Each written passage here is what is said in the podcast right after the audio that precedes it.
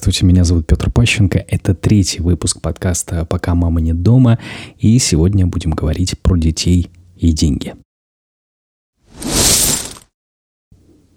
Вообще, если вы заметили, у нас немного поменялось оформление, а, добавили звук баночки с пивом. Это не значит, что я сижу и пью здесь пиво, но хочется спросить у вас, как вам такая традиция, если мы на выпуск будем выбирать баночку пива? Пишите в комментариях, неважно, где слушаете, на SoundCloud, а, ВКонтакте или в Apple подкастах. Напишите, какое пиво мы сделаем пивом следующего выпуска. Это будет такой вот немножечко парфенов, но с быдло-уклоном, если хотите. Но я, тем не менее, не считаю, что пиво — это быдло-напиток. Итак, давайте про детей и деньги, как обещали. А, не нужно тешить себя надеждой на то, что у вас получится не тратить много денег. А, забудьте обо всем, а, обо всей экономике, которая существовала в вашей семье. Забудьте о непреднамеренных трат. Если, конечно, у вас не миллионы ежемесячно, если вы, у вас обычная семья такая же, как у нас, а, то вы наверняка задумаетесь о том, а стоит ли покупать мне эту вещь, этот предмет, или даже в некоторых случаях какой-то продукт, потому что мы живем в замечательной стране, где а, пока женщина сидит дома, мужчина работает, и если мужчина мало зарабатывает, то он будет не хватать тупо средств. И это, ну, вы скажете, это нормально. Все так жили, всех детей так выросли, и в 90-е, и в 80-е, и, э, прости господи, там, в 40-е годы, в страшные после войны. А, тем не менее, хочется какой-то стабильности, и вот государство нам эту стабильность пытается дать. Есть социальные выплаты, а, есть э, различные пособия. Да, действительно, поддержка существует. Но я сейчас скажу ужасную вещь, от которой вам станет, наверное, немножечко дурно. Дети – это экономически невыгодно. Даже если вы получаете там 400 или сейчас 600 тысяч подъемных средств на первого ребенка, это все равно невыгодно вы за 18 лет, ну, условная дата там, до его совершеннолетия, пока он там не... Хотя содержать вы его будете намного дольше, это я по себе говорю. А, вы потратите на него намного больше. И эта сумма, да, ее можно вложить в первоначальный взнос ипотеки. Сегодня это 2% на Дальнем Востоке. Это очень круто. Но, как говорят э, те, кто пытался ее взять, там много нюансов, и банки уже начали хитрить. Я думаю, что если вы такой факт обнаружили, то не стоит стесняться идти в первую очередь в Роспотребнадзор. Дети требует не только много внимания, но и много денег.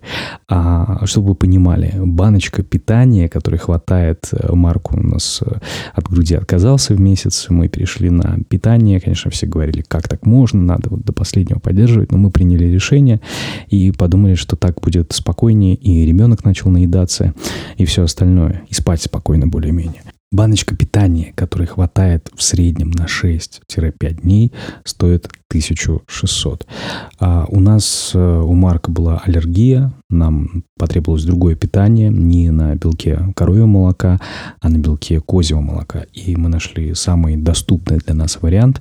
Это козочка, у нее очень странное название, но произведено, насколько я понимаю, в Испании, и там все норм. Хотя по названию я бы ни за что бы в жизни не купил никакую козочку. Моему слуху почему-то ближе и роднее латинские названия, названия там Нистаджен, Нутрилон, и вот это все, что мы часто слышим э, в рекламе на ТВ. Еще меня безумно сильно раздражало, когда мы пришли к аллергологу, аллерголог начала нам просто тупо пропихивать э, некий семилак или что-то в этом роде, не помню название. А, то есть у нее, во-первых, весь кабинет был увешан брошюрами, у нее на халате э, была эмблема этой компании, и она ее, не стыдясь, абсолютно продвигала. У меня возникает вопрос, насколько это вообще законно, и можно ли так поступать. Ну, хотя бы с точки зрения того, что ты давал клятву Гиппократа и должен, наверное, в первую очередь советовать э, человеку и ребенку то, что ему больше подойдет, его здоровью, то есть не должно навредить. А тут уже есть личные интересы. Меня это очень смутило, напугало.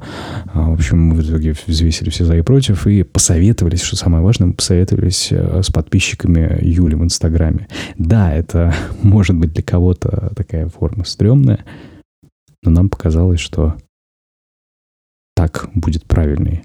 И люди нам написали, написала девушка знакомая, она нам посоветовала, мы начали употреблять это, эту смесь и заметили, что аллергия просто пропала, и мы счастливо вздохнули и думаем, класс. Помимо питания есть еще несколько а, пунктов в списке обязательных трат, и это, конечно же, памперсы. Это салфетки, которые тоже улетают со страшной силой. Это одежда, хотя кажется, что ребенку не сильно много надо, но поверьте, за день где-то там немножечко срыгнул, где-то испачкал там своими какашками, где-то писел, и все это, все это надо много одежды. Но благо с этим помогают родители, они покупают иногда, что-то дарят, очень много дают знакомые, у которых э, дети уже постарше, и вещи эти просто некуда девать, и вот такое эко-френдли отношение к э, предметам. Э, мне кажется, это очень классно, потому что мы поносим не очень долго, потому что дети быстро вырастают из вещей, а потом еще передадим кому-нибудь. Вот у Юли есть подруга, которой недавно родился ребенок, я думаю, что ему тоже подойдут эти вещи, и вот такой вот круговорот вещей, это классно, это очень соответствует идеологии э, современной, что нужно вещью пользоваться долго, особенно детские вещи очень-очень дорогие. Я не понимаю, какая здесь логика. На самом деле, если вещь э, в 10, а то и ну, в 10, в 5 раз меньше вещи обычного взрослого человека, стоит она, тем не менее, дороже в два раза иногда, да, или, может быть, так же, и ты не понимаешь, как это вообще получается, как у них, как они это делают, и ты в любом случае покупаешь. Самое страшное для меня сейчас, это когда начнется обувь, потому что нога у ребенка растет очень быстро.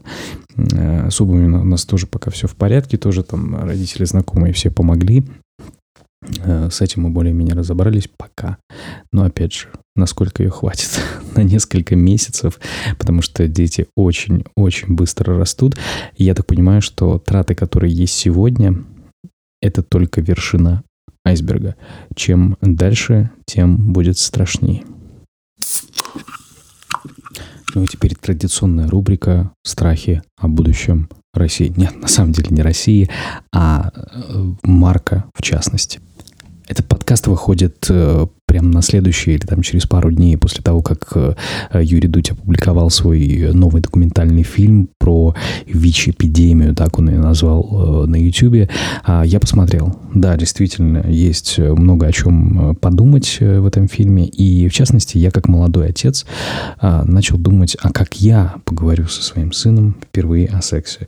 Потому что я на самом деле не помню, чтобы со мной родители говорили про секс. Ну вот как-то не было таких разговоров вроде как мальчик, э, сам разберется, это не так страшно, как девочка, он э, детей домой не принесет, э, не будет дома жить, он, скорее всего, уйдет, ну, так получилось, да, в принципе, я с родителями не жил, наверное, лет с 20, с 21 года, ну, примерно вот так. И как я с ним поговорю об этом? Что я ему скажу? как найти подход. И понятно, что есть какая-то литература, но всегда есть страх. В нас живет вот этот комплекс, что как будто бы это э, суперзапретная тема, об этом всегда смешно говорить, об этом всегда... И знаете, что я подумал? Недавно тоже. А, нужно улавливать тренды современные. Вот чем быстрее, тем лучше.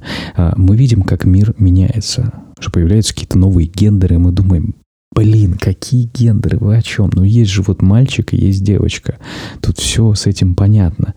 Но, друзья, это мы с вами, вот 30-летние люди, не понимаем. А потом, когда наши дети пойдут в школу, или будут там в 11 классе, у них наверняка будут, даже в нашей стране, у них наверняка будут в классе люди, э, дети, возможно, даже, я не уверен, я не знаю, я этого боюсь, но будут люди, которые будут себя ассоциировать с другим полом, при этом физиологически являясь вот противоположным абсолютно. И наши дети к этому будут относиться спокойнее. И вот как вы выстроите эту модель общения с ребенком, со своим, а, доверительные у вас будут отношения или нет, вам все равно придется об этом говорить. Он будет говорить, пап, да это норм. Ты что, это нормально, все так сейчас живут, а ты будешь как старый дед. В мое время такого не было. И вот так далее. Нужно это все принимать, ну хотя бы не критиковать, что ли. Ну вот есть да есть. Меня это не касается. Опять же, вот страшно себе подумать, страшно подумать. Э, тоже, опять же, в интервью э, у Дудя был Алексей Щербаков, комик, его спросили, а вот как ты отреагируешь, если твой сын придет и скажет, что я гей? Вот это для меня самое страшное. Я не знаю, как на это отреагировать. Я, видимо, вот из того времени э, гомофобской эпохи, которая завершается, очевидно. И я не знаю, я на распутье. Что сказать? Конечно, любить я его не перестану. Ни в коем случае. Но как, как потом с этим жить? Я надеюсь, что этого не случится. Опять же, это супер гомофобская мысль. Простите, надеюсь, меня слушают нормальные мужики, которые, да, также думают. Но ни в коем случае я не буду переставать там с ним общаться, потому что он же, вот он мой сын, он точно такой же, с ним ничего там гипотетически не случилось. Он точно так же любит меня, он точно так же будет звонить, он также будет ходить на работу. И тут уже все зависит от того, как вы это примете, а, хорошо или плохо. Все говорят культ вещей, культ вещей, просто все говорят о брендах, о вещах, гоняются за какими-то редкими кроссовками. И знаете что? Я считаю, что это нормально. Я считаю, что нормально, когда мужик выглядит хорошо чисто, опрятно, в идеале даже модно. Я не считаю это каким-то там э, пидорством, простите, да, как у нас во дворе говорили, о, там э, кроссовки белые, ты что, пидор, и так далее. Нет, ни в коем случае, нет. Это хорошо, это человека есть чувство вкуса, главное при этом не забывать о какой-то духовной составляющей, э, моральной и нравственной. Это уже ваша задача, точно так же, как и воспитать в человеке чувство вкуса. Мне с родителями повезло, но мне так кажется, потому что что первые, допустим, кроссовки мне купил папа. И с тех пор бренду кроссовок я не изменял, ну, пару раз всего. А этот э, бренд Adidas, нет, мне не, платили, не заплатили за рекламу, к сожалению. Я бы с удовольствием прорекламировал Adidas, потому что я, э, в принципе, даже неплохо разбираюсь. Буду ли я передавать эти знания своему сыну? Э, скорее всего, да. Его первые кроссовки тоже будут Adidas, и, скорее всего, будем покупать какие-то классные вещи, потому что, ну, это нормально. Потому что то, как выглядит человек снаружи, э, отчасти характеризует его внутренний мир, его устроенность, его... Ну, не обращали внимания, идет человек неопрятный, грязный, да, допустим.